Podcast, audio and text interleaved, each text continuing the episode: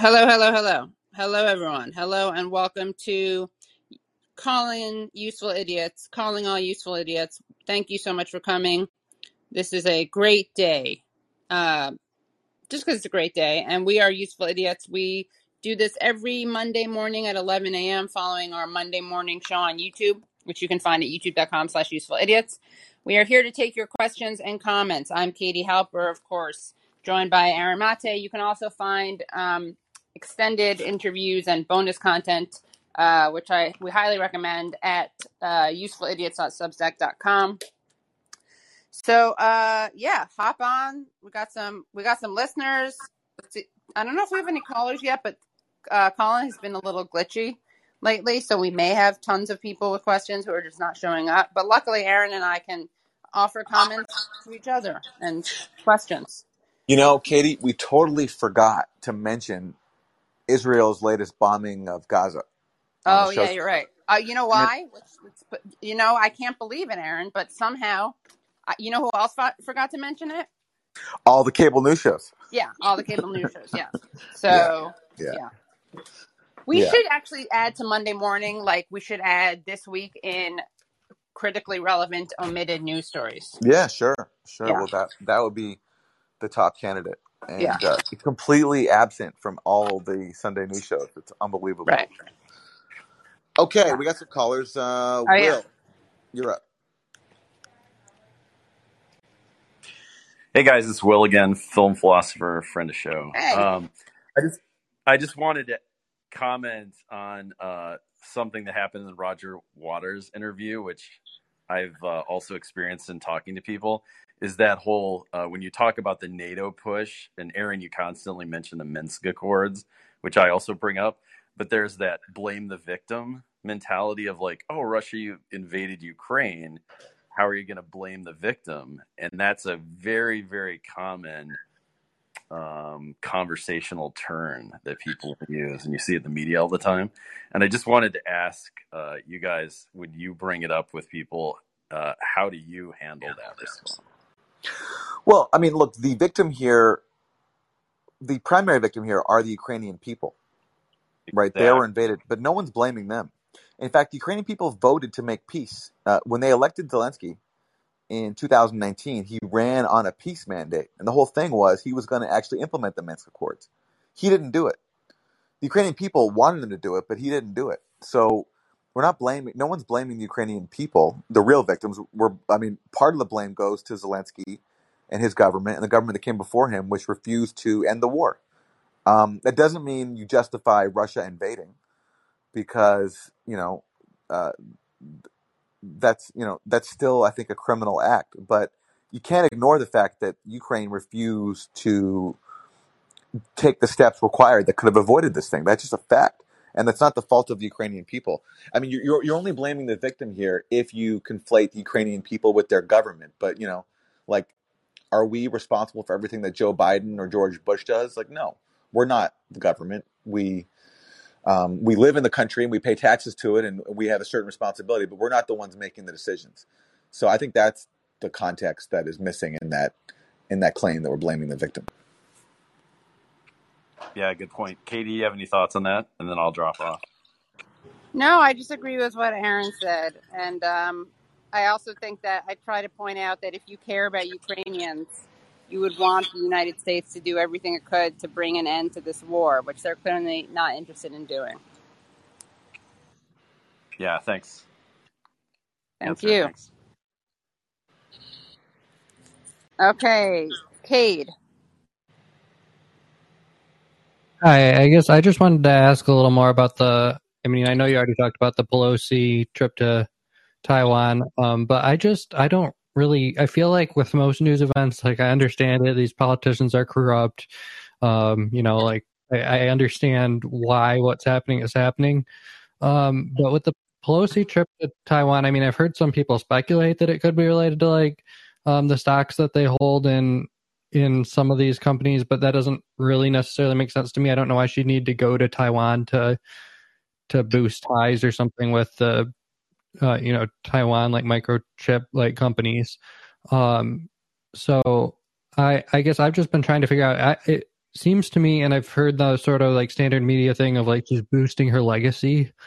Um, but I I have no idea like in what way is like because even though Biden hasn't maybe directly called her and done what he should, he did make clear on the tarmac, you know, that he was against it. So it just seems to me like no matter like there there I can't imagine like a, a view of history in which like Pelosi is gonna come out of this looking good, even you know, no matter how warmongering the people who write the history are. Um, I just it, it really kind of like baffles me, and it also seems to make you know Biden look bad and weak that he kind of can't control the Speaker of the House or can't even persuade her to you know not undermine his foreign policy. So I, I guess just the whole the whole story sort of feels to me like it just doesn't make any sense. Yeah, I don't think the her stock holdings had anything to do with it. I just don't think, as you say, that she need to go to Taiwan, to, you know, for that purpose. Uh, but I do think, you know, I think it's fair to speculate that maybe her legacy, thinking that this would like cement her as some sort of freedom fighter as she nears retirement, that that was a factor, and also just overall U.S. hegemony. I mean, she's been a long time uh, advocate of basically confronting China, and so this is just you know a culmination of that. I think China, basically anyone who is a threat to U.S. supremacy will be an enemy, no matter what their system of government is. China can be the most democratic place in the world, but if they're a threat to U.S. supremacy, they they, they will be an enemy. And right now, China's economy is overtaking the U.S.'s, and so that's why they have to be destabilized and weakened. And that's why the U.S. focuses on issues like it does in any country that can help destabilize China. Uh, that's the U.S. playbook. Similar with with Russia and Ukraine. Find an issue where there is division, where there are people that the U.S. can exploit for its own ends, and that's what the U.S. is doing in Taiwan. And Nancy Pelosi is a big believer in that. I, I guess. I mean, I see that to a degree. It's just I'm kind of confused. It just, I guess, the integration of like our economy and China's, you know, for good or for bad, and mostly for bad, and mostly because of politicians like Pelosi, um, is um, is so thorough that you know if if there were ever a war with China, or even like you know just a trade war with China, like a serious one, not what not just what Trump did, but like you know an actual like severing of economic ties. I mean, the world economy would collapse, the U.S. economy would collapse, the Chinese economy would collapse. I don't.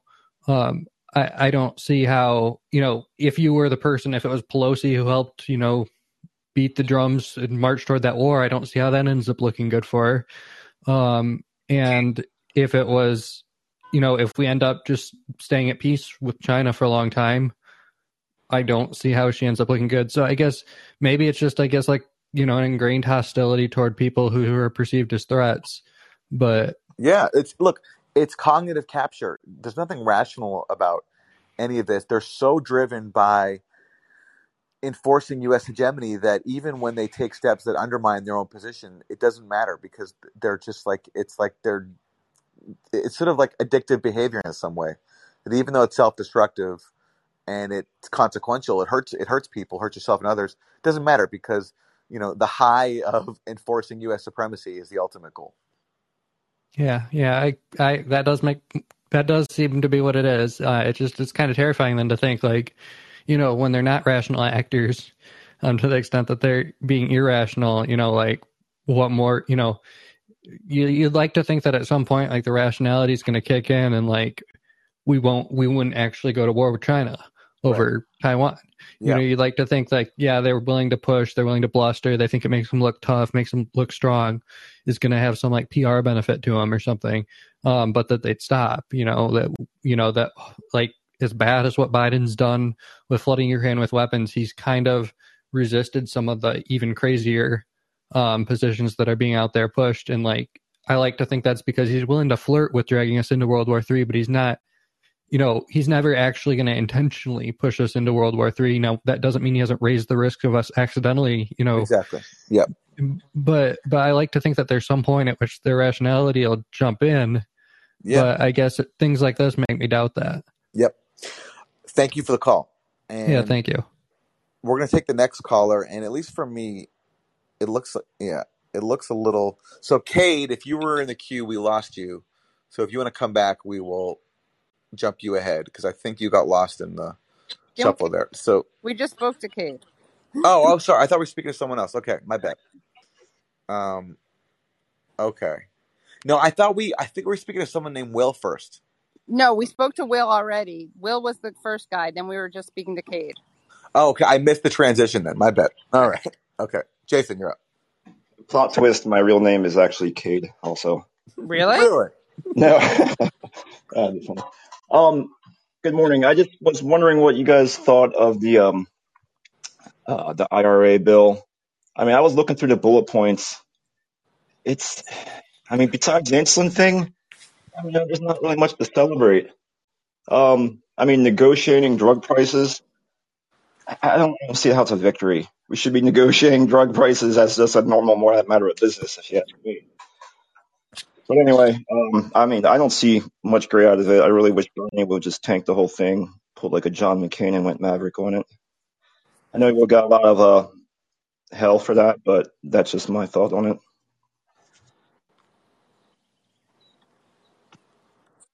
Yeah, it's really depressing. I mean, I guess they're they got some good stuff in there. I feel like it's almost like a status quo bill because in terms of the net uh, gains or losses for the climate, because there's going to be a lot of drilling. I guess it's slightly, uh, maybe slightly a net positive. I don't know. It's very depressing though. This is our FDR president. This Yeah, is the this is the position that we're always put in. Like at least like progressives always put in that. Like initially there's a proposal. It's like not great, but it's not the worst. And then it gets you know watered down and diluted, and bad things get added in, and then you're finally put in this position where it's like, do you support this thing that will that is a huge reduction of everything you initially sought, that sort of just um, preserves the current corrupt system as it is and doesn't provide any structural change.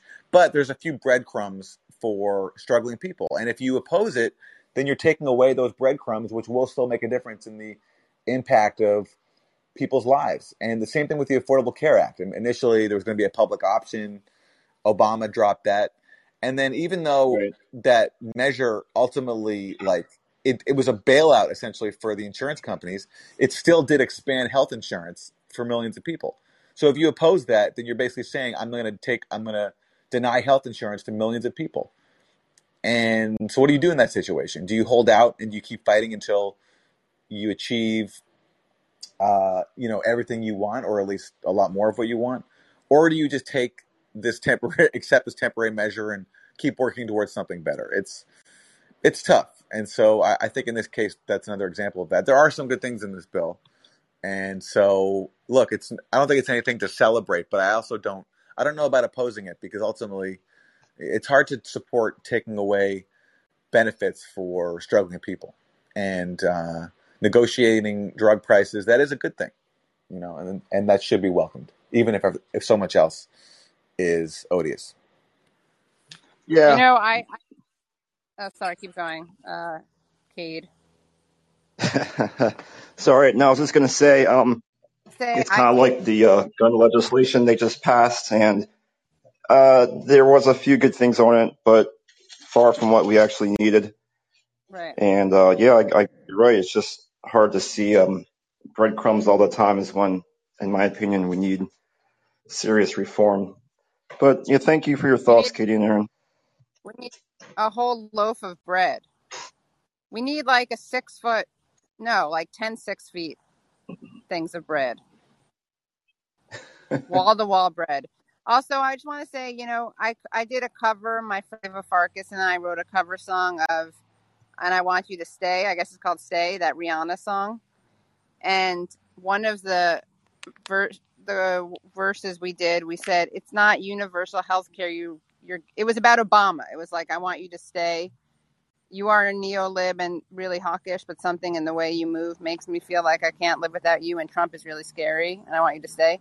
And one of the verses said, "It's not universal health care you're giving, but you helped young people and those with preconditions." So it was a it was a giveaway, a bailout, and uh, it did make a little bit of difference, but not enough.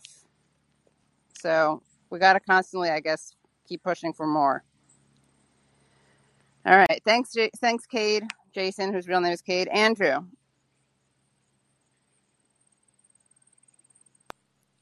Andrew. Yes. Well, Testing, testing. yeah, we Um, so I, a few months ago, um, when China brought in, um, to Serbia six large, uh, transport aircraft full of weaponry. Um, and now, coincidentally, at the same time as all of this is unfolding over Taiwan, suddenly Kosovo is getting visits from the Secretary of State. Um, I don't know if y'all saw yesterday, but um, Dua Lipa, whose parents are Kosovo Albanians, she also met with the president, um, who appointed her an honorary ambassador. And so it's interesting to see whether this is all part of the whole US China proxy conflict in now what's happening with Serbia and Kosovo. It'll be very curious to watch this unfold and see what everyone does as a result. I haven't followed that angle, so that's interesting. I didn't know about that. So thank you, Andrew. Okay, Schnarf, you're up yeah. next. Thanks, Andrew. Very insightful. Let's look into it. All right. Schnarf. Hey, how you doing, guys? Um, I had a, I had a more lighthearted question actually. I was just interested um, what you guys think about the John Fetterman, Dr. Oz uh, circus race in Pennsylvania, and uh, just kind of like what your thoughts are on Fetterman. You know, I, I know that certain things he definitely has already kind of shown that he's not in in a in a real progressive position, but I find this race to be entertaining, and I was just hoping to get your thoughts. Yeah, I actually talked about this on Rising when I was guest co-hosting this week, and they're now accusing John Fetterman of being a fake everyman, but that's uh, better than being a fake Pennsylvanian, which is what Dr. Oz is. Um, yeah, I mean Oz is terrible. So, uh, and they're trying to go after Fetterman because his parents helped him out financially, uh, which he was always very open about. So, What do you think about the the the picture of Doctor Oz with the shotgun? Did you see that? no, but it's hilarious. Sounds hilarious. Aaron, do you have anything to say about this at all? I have not followed it at all, so I sorry. I I I got nothing. I insist. Got not, so we don't even know. He could be an Oz fan. Listen, you you have I'm to you have I'm to see definitely not. Doctor Oz with the shotgun because that is the funniest thing. It'll probably cheer you up because, like, honestly, it's just funny. Yeah, no, I'm definitely not a Dr. Oz fan. I remember like his talk show when I would watch it. I just felt he gave such a bad vibe. He just Yeah, didn't seem like a very, I don't know. No, I, I've never been a fan of his, yeah. and um, I know that like even like I know that Trump endorsed him, and that Right. even some like MAGA fans were upset at Trump for that. But I didn't even I I didn't even follow that. I, I to be honest with you, I don't pay that much attention to domestic politics. I just don't have the you know that's not really my thing. But um, yeah, I know like that. Uh, this sounds like a really entertaining race, and and um, it, is it close? Like, are the polls close? No, not really. So, Okay, so Dr. Oz decided to take a, a, a sabbatical and that kind of covered the entire summer. He went to Europe. Um, okay, he, and like he's neglecting the support of the of the Republican Party, which means basically that there are people out there that are throwing money into the campaign, but he's just kind of like doing his own thing. Um, I, I think it's funny because it's just it, it, it's become such a spectacle to the point where you know you have you have a TV doctor being the front runner and his main credential is oh he was on TV like he has no actual public policy background. He's just a schmuck on TV so we're going to put him as the front runner for the Republican Party. Well, I mean, it's not unprecedented. No, it's not. I mean, we have Ronald Reagan as a president. We have Arnold Schwarzenegger as a governor. I mean, there's plenty of goofballs that have made it to American politics. And I mean, honestly, the rest of the goofballs are goofballs too. They just never were on TV like that. Right. Yeah. Thanks a lot, guys. Thanks, Narf. All right, Tony.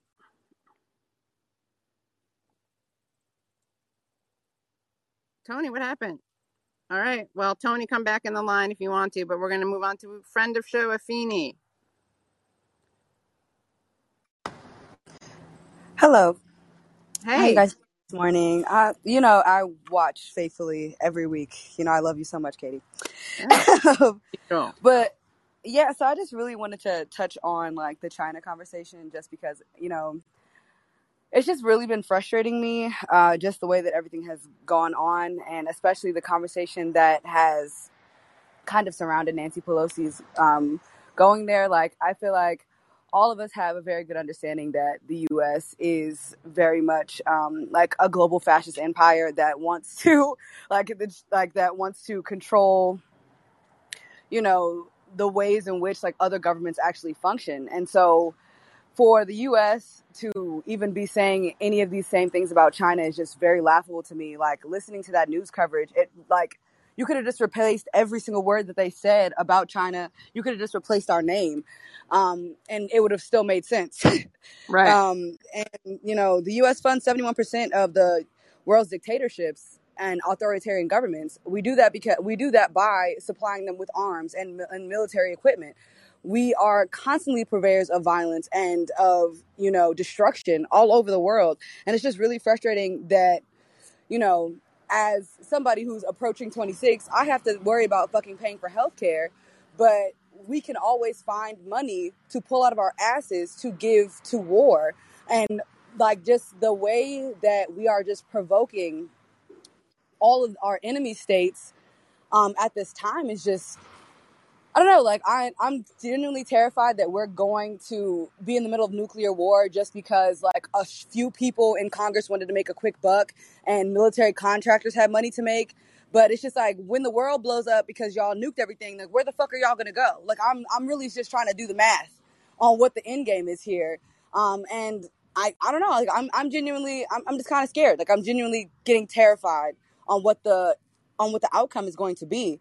Because, you know, people like myself and like a lot of people that are on this call, like we're going to be the ones that are sacrificed, you know, through this terrible and really provocative um, foreign policy.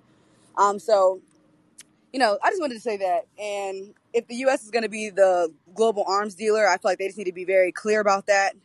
Um, if we're gonna just, if that's all we're here for is to sell weapons, I just feel like they just need to say it at this point because that's the only thing we're doing. We're not taking care of our fucking citizens. We're not creating any type of real peace around the world with our actions. We're not helping the climate. We're literally just destroying the world at this point. We're just destroying the environment. Um, and I hate it here. I just wanted to really say that I hate it here. And thank Yeah, you so much.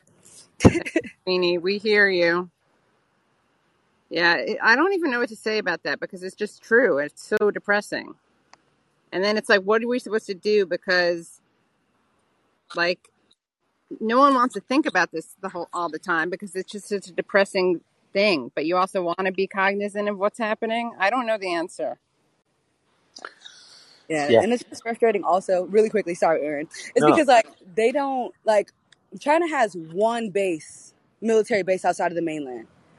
We have two almost two thousand overt military positions and or bases in the world. Like I just like the hypocrisy is is glaring. And the fact that none of our allies have anything to say about it it is just you just realize more and more every day that the US is literally just creating a global military empire that is based around capitalism, exploitation, and destruction. And they don't really care what the outcome is as long as they all get to make fucking money. Like that's just that's just really where I'm at. But I'm so sorry. Go ahead, Aaron. Well, you know, you know, on that point about bases, um, when Japan occupied China and you know caused so much destruction, they used Taiwan as a base to do that. So that's also part of the reason why Taiwan for China is so sensitive, is because it's been used before to militarily occupy China, and so China will not let the U.S. control it essentially, and that's part of why it's drawing such a harsh red line. But we don't want to hear that because, yeah, I mean, as you've been saying, like uh, we are an empire, and so we don't consider other people's interests. They're just they're subordinate to our desire for hegen- for hegemony, and it leads to all these ongoing crises in all sorts of corners of the world. And yeah, look, it's bleak. it, it's a bleak time. It's a bleak time, and um, So it's my bad. No, no, no, no. It's, it's just honest. It's just honest. Things are bleak, but um, you know, our choices are: do we ignore it, or do we try to do what we can? You know, and I think everyone's trying to do what they can. Yeah. Yeah. And thank you guys so much for everything that you guys do. Like I said, I watch every week and it's really great. And Aaron, I learn a lot from your foreign policy perspective. So thank you guys so much. And thank you for letting me ramble on your platform. You're the best, Katie. Of course. Anytime. Thanks for me. You know, Aaron, you would like to quote Tupac a lot, and I was wondering, I don't know if it's applicable that Tupac song about keeping your head up. Uh, that like that line that I quote um, does come from "Keep Your Head Up." right? But is the is the keep your head up? Things are going to get easier. Yeah, I'm sure, sure, sure. I'm, right. not, I'm not I'm, one to police. I, I'm not one to police someone else's uh, no, I song don't. song You're not. choices. I mm, just Totally don't know if appropriate. you can say that or not. No, totally appropriate. I Totally think we appropriate. have to pretend at least that things are going to get better. Absolutely, Yeah. absolutely, absolutely. It, it, it's good to be helpful. There's Yeah. no, there's no harm in being hopeful. Right. Absolutely not. Absolutely not. All right. Sean.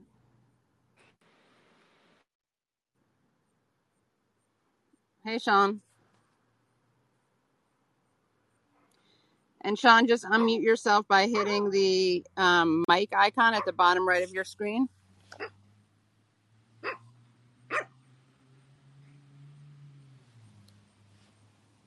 Sean, bottom right icon. All right. Do we do the five second countdown, Aaron? Sean, many. you can't unmute your. We, we have so many callers that five sec. We don't even do five seconds. We just move on. All right, So right. Yeah. Amanda, you're up Sean, next. come back into the into the queue. All right. Amanda. And by the way, I don't even know anymore if it's the bottom right thing. I think it might be right in the Oh, middle of your screen now. I Yeah. like wrong. Oh, this whole time I've been giving the wrong. On mine still is, but okay, yeah. Things Fine. things might have changed. I don't know. Anyway, Amanda, you're up. I can confirm things have changed. A little pop up window pops up and it says unmute with a red button right There in we the go. center of the Okay, screen. yeah. There you go. So you are correct, sir. Wow. Um, good Wow. So morning. talk was wrong on the changes. He says I see no changes. Wrong on that count. Okay. Good morning, Amanda. I have an iPhone. I don't know if it's different on the Android app. Oh yeah. So, um, um, so uh, thank you for putting in that Rogers Waters segment and and kind of because you know I'm the kind of person I like to hear my own voice and make sure that I am correct. Uh, it seems to me that one of the things you didn't explicitly say, but is implied by you guys including it, is how interesting it is to see when there is an actual alternative to the narrative that all the media, whether it's Fox or CNN or whoever, seems to be arguing over. That it's like sticks out so much. And the fact that he isn't a Noam Chomsky or a Cornel West who is basically banned from being as part of corporate media conversations, even if they want to have arguments or whatever. So I really appreciate because it's a good example of how so much of the narrative is just smooth all over the place wrong. So I Mhm. appreciate you for doing that. Thank you. Thanks, Amanda. It Um. Okay, John F. Hello, can you hear me? Yeah. Yeah. Ah, what happened, John? Come back in the line. I don't know what just happened. Come back in the line and we'll call on you. Anthony, welcome. Hey, thank you so much. Um, Yeah, well, this Inflation Reduction Act, it's uh, on the ticker on C-SPAN. It said to address taxes, taxation, taxation, healthcare, climate change, and then the name of it's inflation. And then they're voting on a part of it that had to do with immigration. At the time I was watching it, I'm like, okay, so this bill is any and everything, and you're just calling it something. I'm like, I I don't care what's in that bill, even if I liked a lot of the things in it. I don't support operating our country in that fashion. It's it's an insult to our intelligence, and so I don't. I wouldn't support the bill, even if it had a lot of things I liked in it. And um, you know, similar to Build Back Better, I guess. And because the name's not insignificant, it totally obfuscates what's really in there. And you know, like Affordable Care Act they can just say affordable, affordable care act, affordable. Well, no, it's not affordable. So yeah, that's I, we can't do legislation like that in this country anymore. I don't care like which party. All right, you're on notice, Democrats. Well, that's just my opinion. But then, um, well, you know, Pelosi was a big newsmaker this last week. Well, did you see uh, much of the squad was up in uh, Minneapolis campaigning for Ilhan Omar this weekend, and Ilhan Omar touted her endorsement from Nancy this weekend. You, how do you feel about that? Right, at, coming off the heels of her Taiwan provocation, isn't that funny? I saw that. I saw that. Ilhan Omar tweeted out how proud she was that Nancy Pelosi has endorsed her, and there's a picture of them together. And I was thinking, man, if I was looking to like discourage a progressive from entering politics, I would just print out that tweet and send it to them and say, "This is what awaits you as a progressive. You fight hard, you get to Congress, and then you have to like advertise that Nancy Pelosi supports you." I, th- I can't think of like a better deterrent if you wanted to discourage someone from getting into uh, politics than that site, which I thought was very sad because Ilhan, you know, has taken some brave stances before, and it's just kind of it's uh, to me it's sad that she's in a position where Nancy Pelosi is somehow seen as like a an, an ally.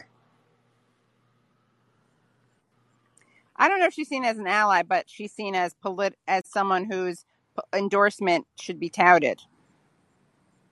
Like that's the yeah. I I mean I basically agree with you. I would just yeah.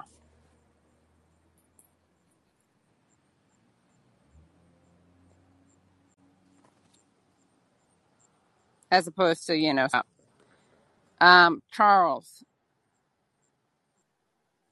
Hear me? yeah Oh yeah, I just wanted to comment real quick on a comment that the a previous caller made about Dr. Oz holding the shotgun. You could tell that was the first time he ever held a shotgun in his life. It was just looked so fake, and he it was like he was afraid of it. The way he was holding it, it just it was just so fake. I mean, it's just so, basically this just shows in general that he's a fake, basically. And um, and then uh, another question I had was um, what's your opinion on the Forward Party and, and Jesse Ventura wanting to run in the Forward Party and being a pro forward and him being a pro Forward Party fan? Seemed kind of disappointing.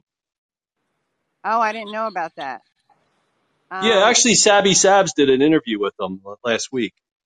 and he talked about that Yeah, that was his main thing. I thought I thought he was joking at first because he came on and he's like, "Yeah, forward." Like I, I thought he was joking, but yeah, he's all pro, all in with the Forward Party and Andrew Yang, and he wants to run as a Forward Party candidate. And, and he said we need a centrist party. I mean, yeah, though. I mean, I, like, it was unbelievable. It was very disappointing because I, I really liked Jesse, but he just well, he seemed like he was kind of out of it too. He just seemed like he's. I don't know. It was just it was very disappointing. huh well I'm sorry to hear that because uh, I always saw Jesse as a as an outsider, and he's taking some brave stances. I mean, he was he was kicked off the air back during the Iraq War because he opposed it, right and um, so yeah, I'm I'm I'm surprised to hear that too. Yeah, look, I'm not excited about the Forward Party at all. I I can't think of something we need less than another centrist party with like you know Governor Whitman. She's one of the people involved, and Andrew Yang, obviously. I no not governor whitman it's christine oh well christine oh yes sorry yeah you're right christine Todd whitman yeah i, I misheard you Yeah. yeah, right it's just not it's not something I'm very excited about. It defeats the whole purpose. The whole purpose of a third party is to get away from the corporate money, and and, and if you're right still taking, and it defeats the whole purpose. It's just it's, it's, a, it's a facade. It's just a, somebody says it's just a, another head on the on the, the corrupt system. And then another quick question: What what do you guys think about um, Jimmy Dore still supporting Nick Brana and the uh, People's Party? Well, uh, and you don't think they should be supported? Why? Well, it's not the. I mean, Nick Brana. I mean, obviously, you know, the, what- you know, basically the allegations, and they seem pretty incredible. And that one person that came out against, you know, I, mean, I just think that's part's despicable, and it just means more about Nick Brana. I mean, I'm for a third party, but then the fact that he's the head of the party that just makes the whole thing seem suspect. Look, I haven't. See, this is the tough thing. It's um, I haven't looked into these allegations, and I know that um, Nick has countered them. Uh, he claims there's evidence that undermine them, and, and I, this is a thing where I, I just haven't looked into it, so I don't feel uh, comfortable weighing in either way. I, just I don't. I'm not gonna look. I'm personally surprised by how much vitriol I've seen directed at the People's Party. I think obviously any political effort is going to be flawed, and um, even before the allegations of whatever Nick is accused of, uh, I, I, I've seen people just kind of like dismiss the People's Party without it even being given a chance to try. And I just think it's very difficult to organize third parties. And when people do that, I just don't like the idea of dismissing them so quickly. And I think, you know, it's hard. People should be appreciate that it's difficult to get something off the ground. But in terms of the specific allegations, I I haven't looked into them, so I don't want to comment either way. I'll, I will say though, I'm not going to just reflexively believe them um, No, I agree, but but the yeah. accu- uh, the accusations came from within inside the party, like Paula Jean Swearengin, that was at Zam- Zamba Day or whatever her name was, and and and I and I saw Nick Brana interviewed on Jordan Chariton, and he just it just looked like he was he just looked guilty as hell. I mean, the, the way he was very combative and he wasn't answering the questions, and Jordan actually hung up on him. He, I mean, he it just looked, but mainly the inside allegations. It's not the outside. It's people that actually worked inside the party making these allegations. I know, but look, uh, look again. I I'm not. understand. I'm not commenting specifically on this because I haven't looked into it, but I've been around lefty institutions for a very, very long time, and I've seen how easy it is for things to implode, and I've seen also I've seen fake allegations been made before, and I'm not saying that that's the case here. I'm saying is I'm not um, cl- foreclosing that possibility because I've seen this happen a lot, and to organize on the left is very, very difficult, and uh, I, that's why I just, um, I mean, to me, it's sad. I, you know, it's too bad because I think the idea of forming a third party is great, and it just it seems like every time people try to build something that's some kind of alternative, things always break down with stuff like this, and I, I think that's too bad. And um, look, uh, you know, Jordan Chariton was accused of some something that I think, I mean, again, I didn't look into it, but I think the takeaway from that whole thing was that Jordan was falsely accused, right? And so, accordingly, given that lesson, I think it's important to uh, leave open at least the possibility that that could be the case elsewhere as well. I have to to be transparent. I also have to look into it. I will say that uh, uh, things do implode. That's definitely true. But I also think that you know it's good to try to start a third party, but you also have to look at how viable something is, um, and how it's not enough just to say you're doing it. You have to see, look at their record, their platform, um, what kind of traction they're making. So, and the other, this, in terms of the Jesse Ventura thing and the Forward Party, um, it's funny. I have, um, uh, we interviewed him on the Hill this week, and I asked him like where, because the premise of the party is that like the Democrats are and the Republicans are both too extreme, and I asked him where the Democrats were too extreme. He couldn't really answer. Um, so I will give him credit for having for interviewing Matthew Hoh on his show and Matthew Hoh is running, trying to run. No, he's now can run as a Green Party um, candidate. And shout out to Matthew Hoh for defeating the, for getting on the ballot. Um, of course, he got that Katie Halper show bump. No, I'm just kidding. But um, I will give uh, Andrew credit for having him on his show. But I do think that the Forward Party is based on a, a false premise, which is that Republicans are too extreme on the right, which that's true, and Democrats are too extreme on the left, which is not true. So yeah. Okay. Uh, Sean. Thanks, Charles. Thank you.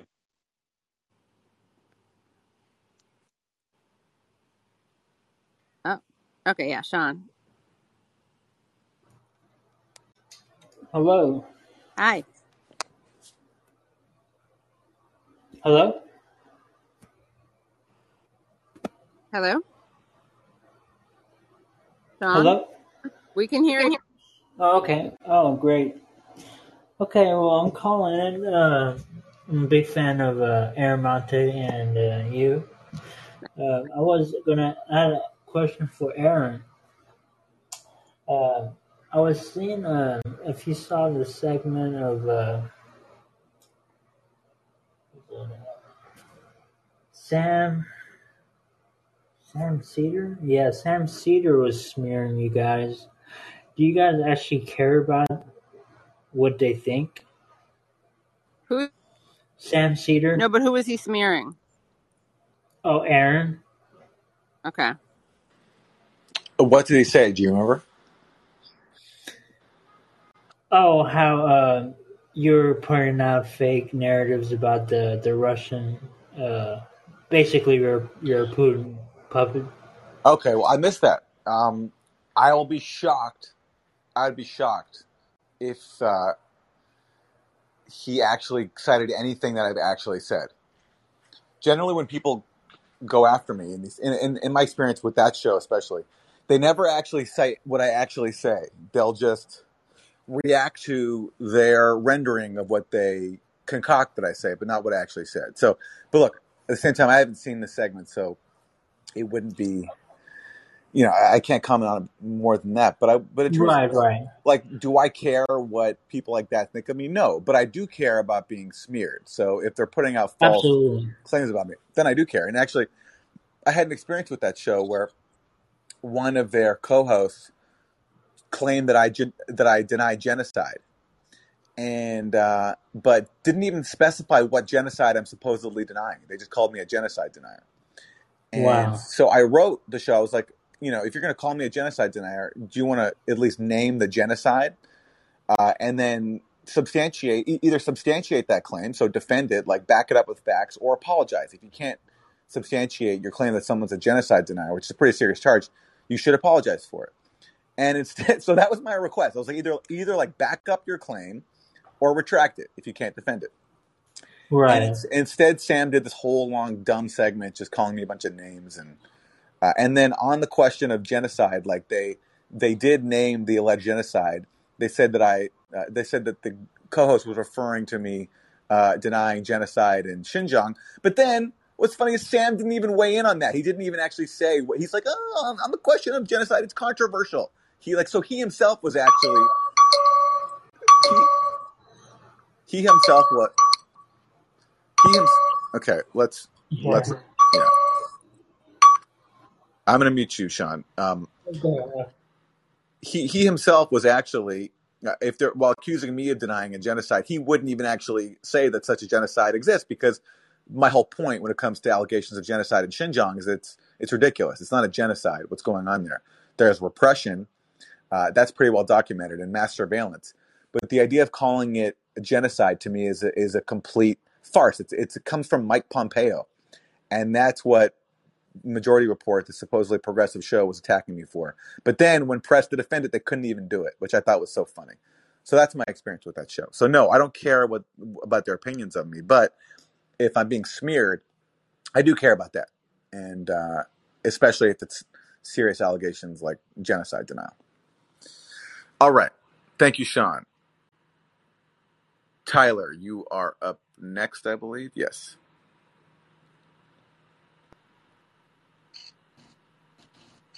Hey y'all.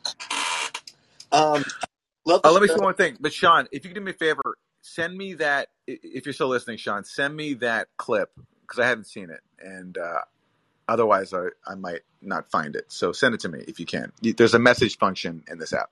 Okay, sorry, Tyler. Go ahead. Hey, no worries. Um, guys, I love your show. I, uh, Katie, I originally found you, you know, a year and a half ago or so because I'm a, a T- Taibbi head, and um, you know, since he's left, I've continued to watch really religiously. You guys are one of the only programs that I go back to every single week. So thank you, appreciate you. Um, but uh, I wanted to ask this. My, this this question dovetails with uh, with two callers ago.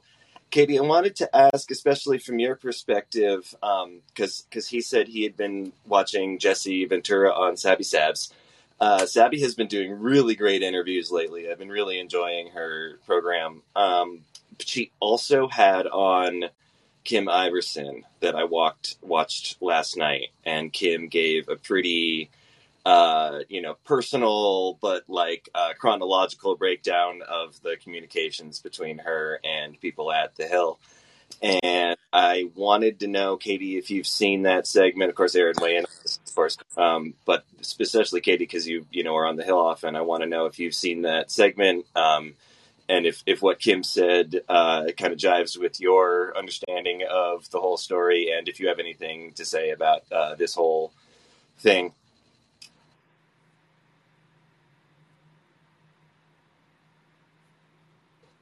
Did we lose Katie? oh, sorry, I was muted by accident. Sorry, I have not seen that uh, clip yet. Can you hear me? Uh, Yeah. yeah, yeah, we can hear you now.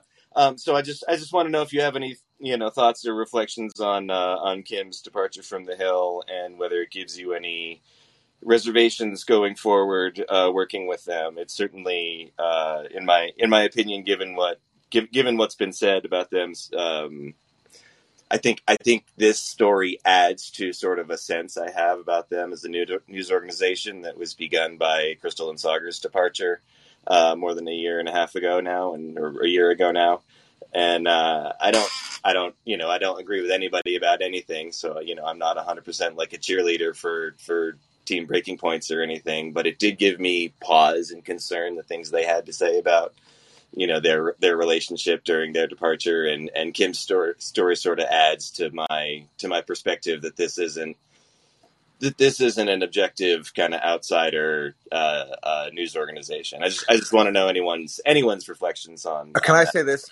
Yeah, yeah. Anytime, anytime you have an institution that exists in in this society, there gonna be uh, there's gonna be dysfunctions and there's gonna be um, you know bad decisions and there's gonna be you know because that's just the nature of institutions to begin with. You know, eh, there's human and so. But I just think you know either you accept that we're in this system where we have a very small amount of media outlets that like have a certain amount of reach and that allow some degree of truth in them um, or you insist that everything has to be perfect. And i just don't you know like even look to me a good example is democracy now where i, I worked for 10 years. Trust me not a perfect institution. A lot of flaws now they've made a lot of i think terrible editorial decisions in recent years like going along with russiagate being cheerleaders for the syria dirty war but still would I advocate that somebody not work there or go on go on that show? Of course not, because still there is some commitment to getting out facts, and there's a commitment to social justice, and they do a lot of great work. And that's just, I feel the same way about the Hill. So in this case with Kim, I didn't follow what happened, I don't really care personally. She felt as if she was censored, I guess. Um, I do. I thought she did great work there, and I think she's a really talented broadcaster. And so I think so. She made the choice that it wasn't the right fit for her. I think that's you know that's totally fair. And now she's going to go back to her independent channel, and she'll do great. But um, the idea of like canceling a whole outlet because of one dispute, I just don't. I don't subscribe to that at all. I think you, recognize every place institution, no matter what it is, is going to be flawed, and you do the best you can within that system if you want to be there. Yeah. Aaron, uh, Aaron, Aaron, let me follow up with that real quick, just because I think um, I, I, I would I would I would say there's there's a question in my mind if some if there's an outlet that has been pushing RussiaGate or State Department narratives about the Syrian dirty war, for example, then I do question whether you said there's still a commitment to getting the facts out there. Well, I mean, if you're supporting RussiaGate after all the facts have come out, then there isn't really, right? Like, Well, sorry, yeah, I sorry, I meant I meant some facts. I mean, like uh, like what I'm so, saying is, or what so, I'm saying is, so, just because these, just because they're hold on a second, hold on, hold on, just because they're really horrible, and trust me, I've said I've said many words about how terrible Deanna is on some really key issues. But just because they're horrible on some issues doesn't mean they're bad on others. And the thing is, I'm just not going to cancel an entire outlet because they get some things really, really wrong. I just don't think that serves anybody. Um, it, it, you still critique when they've got wrong. So whatever the Hill gets gets wrong, and if they treated Kim badly, totally fair to critique it. But to cancel them, that to me is something different, and that's something that I don't. Well, so I guess what what what I'm asking is like, so when when do you go from you know, all right, there's some questions about the integrity of any given outlet, and sure, raise them and think about them while not, of course, completely canceling them. Like, when do you go from that perspective to, you know, a case more like The Intercept, where, in my opinion, it's completely appropriate for the founder to walk away because he's been actively censored, and and you yeah, know, and and for and for listeners and readers thereafter to think, okay, I don't have time to consume this media anymore because I I I kind of I kind of have better places to get well uh, information, right? Can I let me please? So we had Ryan Grim on, who was at the Intercept. Um, we had him on to talk about a story that Aaron and I thought was important and interesting that you couldn't get elsewhere. And Aaron has been very uh, outspoken about his criticism of the Intercept, obviously. So the question is like, do you care more about your position vis-a-vis an outlet or do you care more about the actual stories? Because i'm not going to not have cover some a headline from democracy now! That's not that that is actually important and useful to get out. And just so you know actually kim said I, I i didn't need kim's blessing but i spoke to her and she thought she's like oh you should totally do it. So when you have the actual person doing that that's i think worth noting. So you could probably ask Kim why she thinks that is. But she herself is not canceling the outlet that she left because of how they treated her. So you got to make a lot of choices. And I think the most important thing is like getting your voice out there and getting to the extent that we think that, the, you know, we have important points to make. I think that's the more important thing. Um, yeah. And, when, when Glenn yeah. left the Intercept, when Glenn left the Intercept, same thing. He um, still promoted certain people there, like Ryan Grim, who he whose journalism he likes, and so you know even him being censored by them didn't prevent him from supporting people's work when he felt that that was appropriate. You know, but look, I think you raised a good question, and yeah, look, in my case, I've personally canceled the Intercept because I just think they're so. I just think they've like what they did with censoring Glenn, with RussiaGate, with the Syria dirty war to me, um, in my in my own personal world, I've I've basically canceled the intercept, but I wouldn't try to impose that on on anybody else. And I wouldn't call because look, I they still have reporters there who do great work, you know. Right.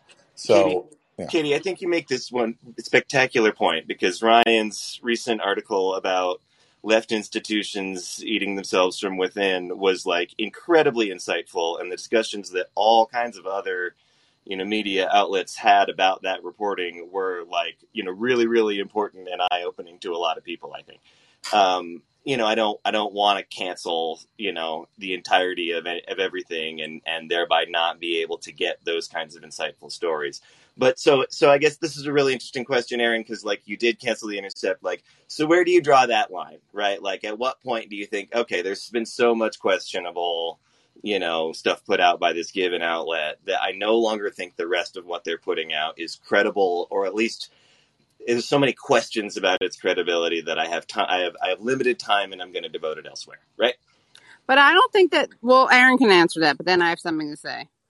I don't think that's entirely canceling an entire outlet, but like I have so many questions that I don't have time to answer, and I'm going to read something else. Right.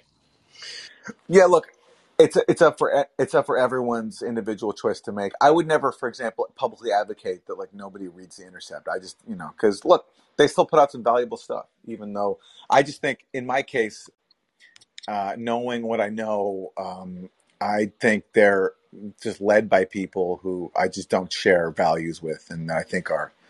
But Aaron, you wanted to you it was I, I think I'm not being inappropriate. You you you were the one who suggested having Ryan on, right? Yeah, of course. Yeah, I'm not. I'm not saying cancel their individual uh, journalists. I'm saying, but, but um, no, uh, no, no, no. Of course not. But I'm saying just in terms of outlets that I that like I ha- I pay attention to, and would like, um, yeah, like You're not going to donate to them. I'm not gonna. No, I'm not, not And I, and I, and I'm not trying to get in y'all's face and say that you disregard everything that Grim says. I'm I'm kind of raising the question of like, where's the line drawn? At what point do you Yeah, consider someone yeah, it's a great question. critical And and worth your time, and where is that line? And and you know, where have they kind of lost that distinction in your It mind? is a, a good question. I think that sometimes though people are more invested in like the gesture of cancellation than they are in actual content. And there, I just think it's sad, a sad state of affairs. But it's not like we can go to so many places for important headlines. Like Democracy Now, I disagree with some of their framing, but they'll also have important stories that no other place has. And I'm not gonna not gonna It's knock true. one It's of true. those. Right. It's Well, I don't think it's, I don't think it's worth bothering to virtue signal. Myself, I don't even have a Twitter, so I wouldn't be public about it. But I, you know, my thing is, I you know, I have a limited, I have limited resources in terms of time. We So got it. Yeah, there's more yeah. questions to be answered on this on this. I'm Thank you guys so much. Tyler, really, thank you. We're gonna move on because we yeah, we're we gonna have yeah, we yeah, yeah. We have them to. Thanks, thanks so much. what we can all agree on is that you know, with your limited time, you should obviously prioritize useful idiots. Amen. Amen. Amen. All right. Uh, v the Salam. I can't read your full name, but V. Uh, where'd you go? Where'd you go? All right, Chuck. Chuck, unmute yourself. Oh, I think I just. Oh my God, this is really annoying. All right. I think I, I pressed on you by accident. So Chuck, come back into the call. V, come back into the call. Anyone else? All right. Uh, Charles.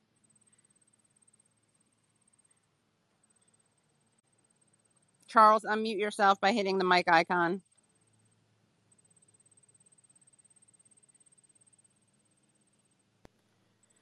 Um. All right, Charles. Oh no, that was Aaron. Charles, we will get back to you. Um. Come back in the line. We're going to go to V, who's back in. So let me make V the next caller. Hi, V.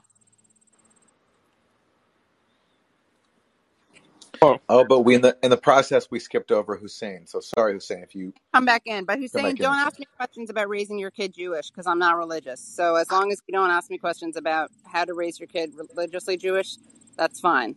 I'm a cultural Jew, and I've told you what to do if you want to do that, which is send your kid to Camp Kinderland. Okay, V. hi. Uh, just um, big fans of your works, um, both Katie and Aaron. Um, I do have a few questions regarding the Ukraine, the the, the sort of the self censoring of CBS News, which uh, detailed about um, like the billion of military of military aids that the U.S. is sending to Ukraine doesn't make it to the front line. Um, I was kind of like, in in one sense, is that sort of like uh, before it's censored? it- Does do you think that CBS have like the intent to really put it out there before, um, for whatever reason, it got like it censored its own um its own uh, its own video, uh, uh, uh, its own documentary, in the in the sense of the word. Yeah. Yeah. So for those who missed this, uh, CBS News put out a documentary. It's pretty good, basically pointing out that the U.S. is not keeping track because it can't keep track of all the weapons that it sends into Ukraine, and it interviewed people inside Ukraine and some experts about this. Then, then they got this huge backlash.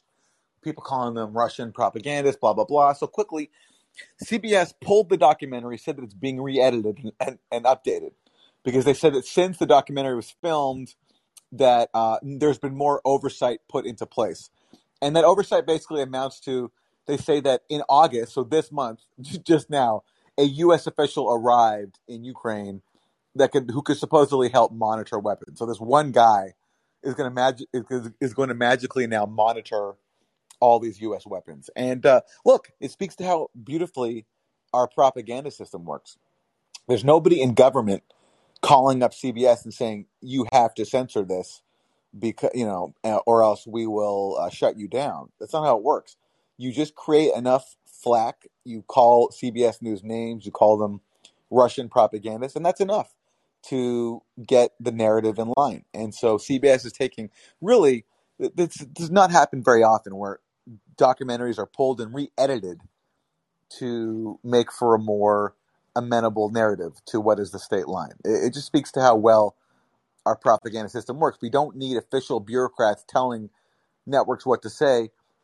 You just send the message through different means, like including giving them flack for saying the wrong things and deviating from the state line, and it works. Oh, thanks. Uh, and also, like I, I, I do kind of like saw a report from.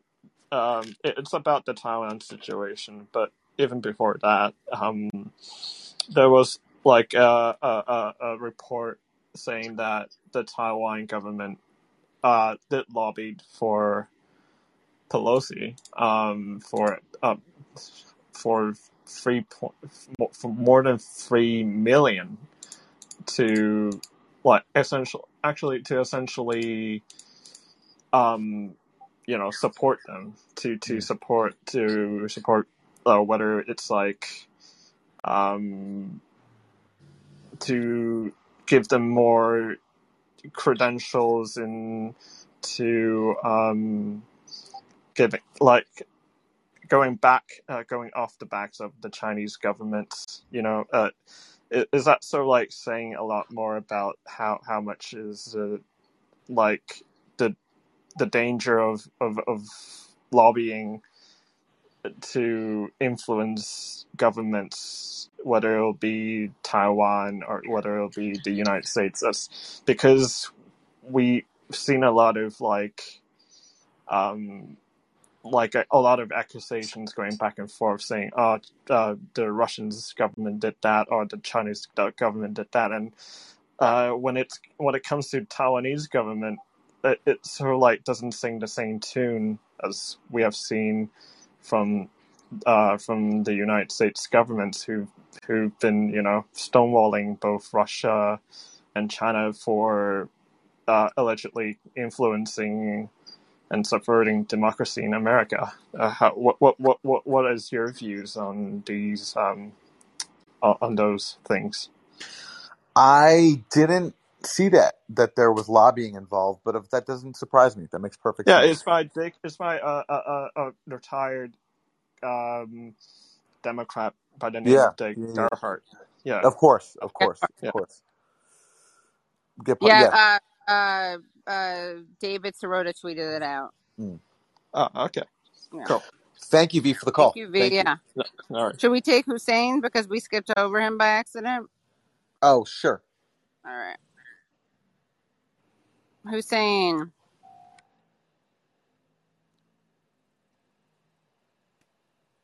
Welcome.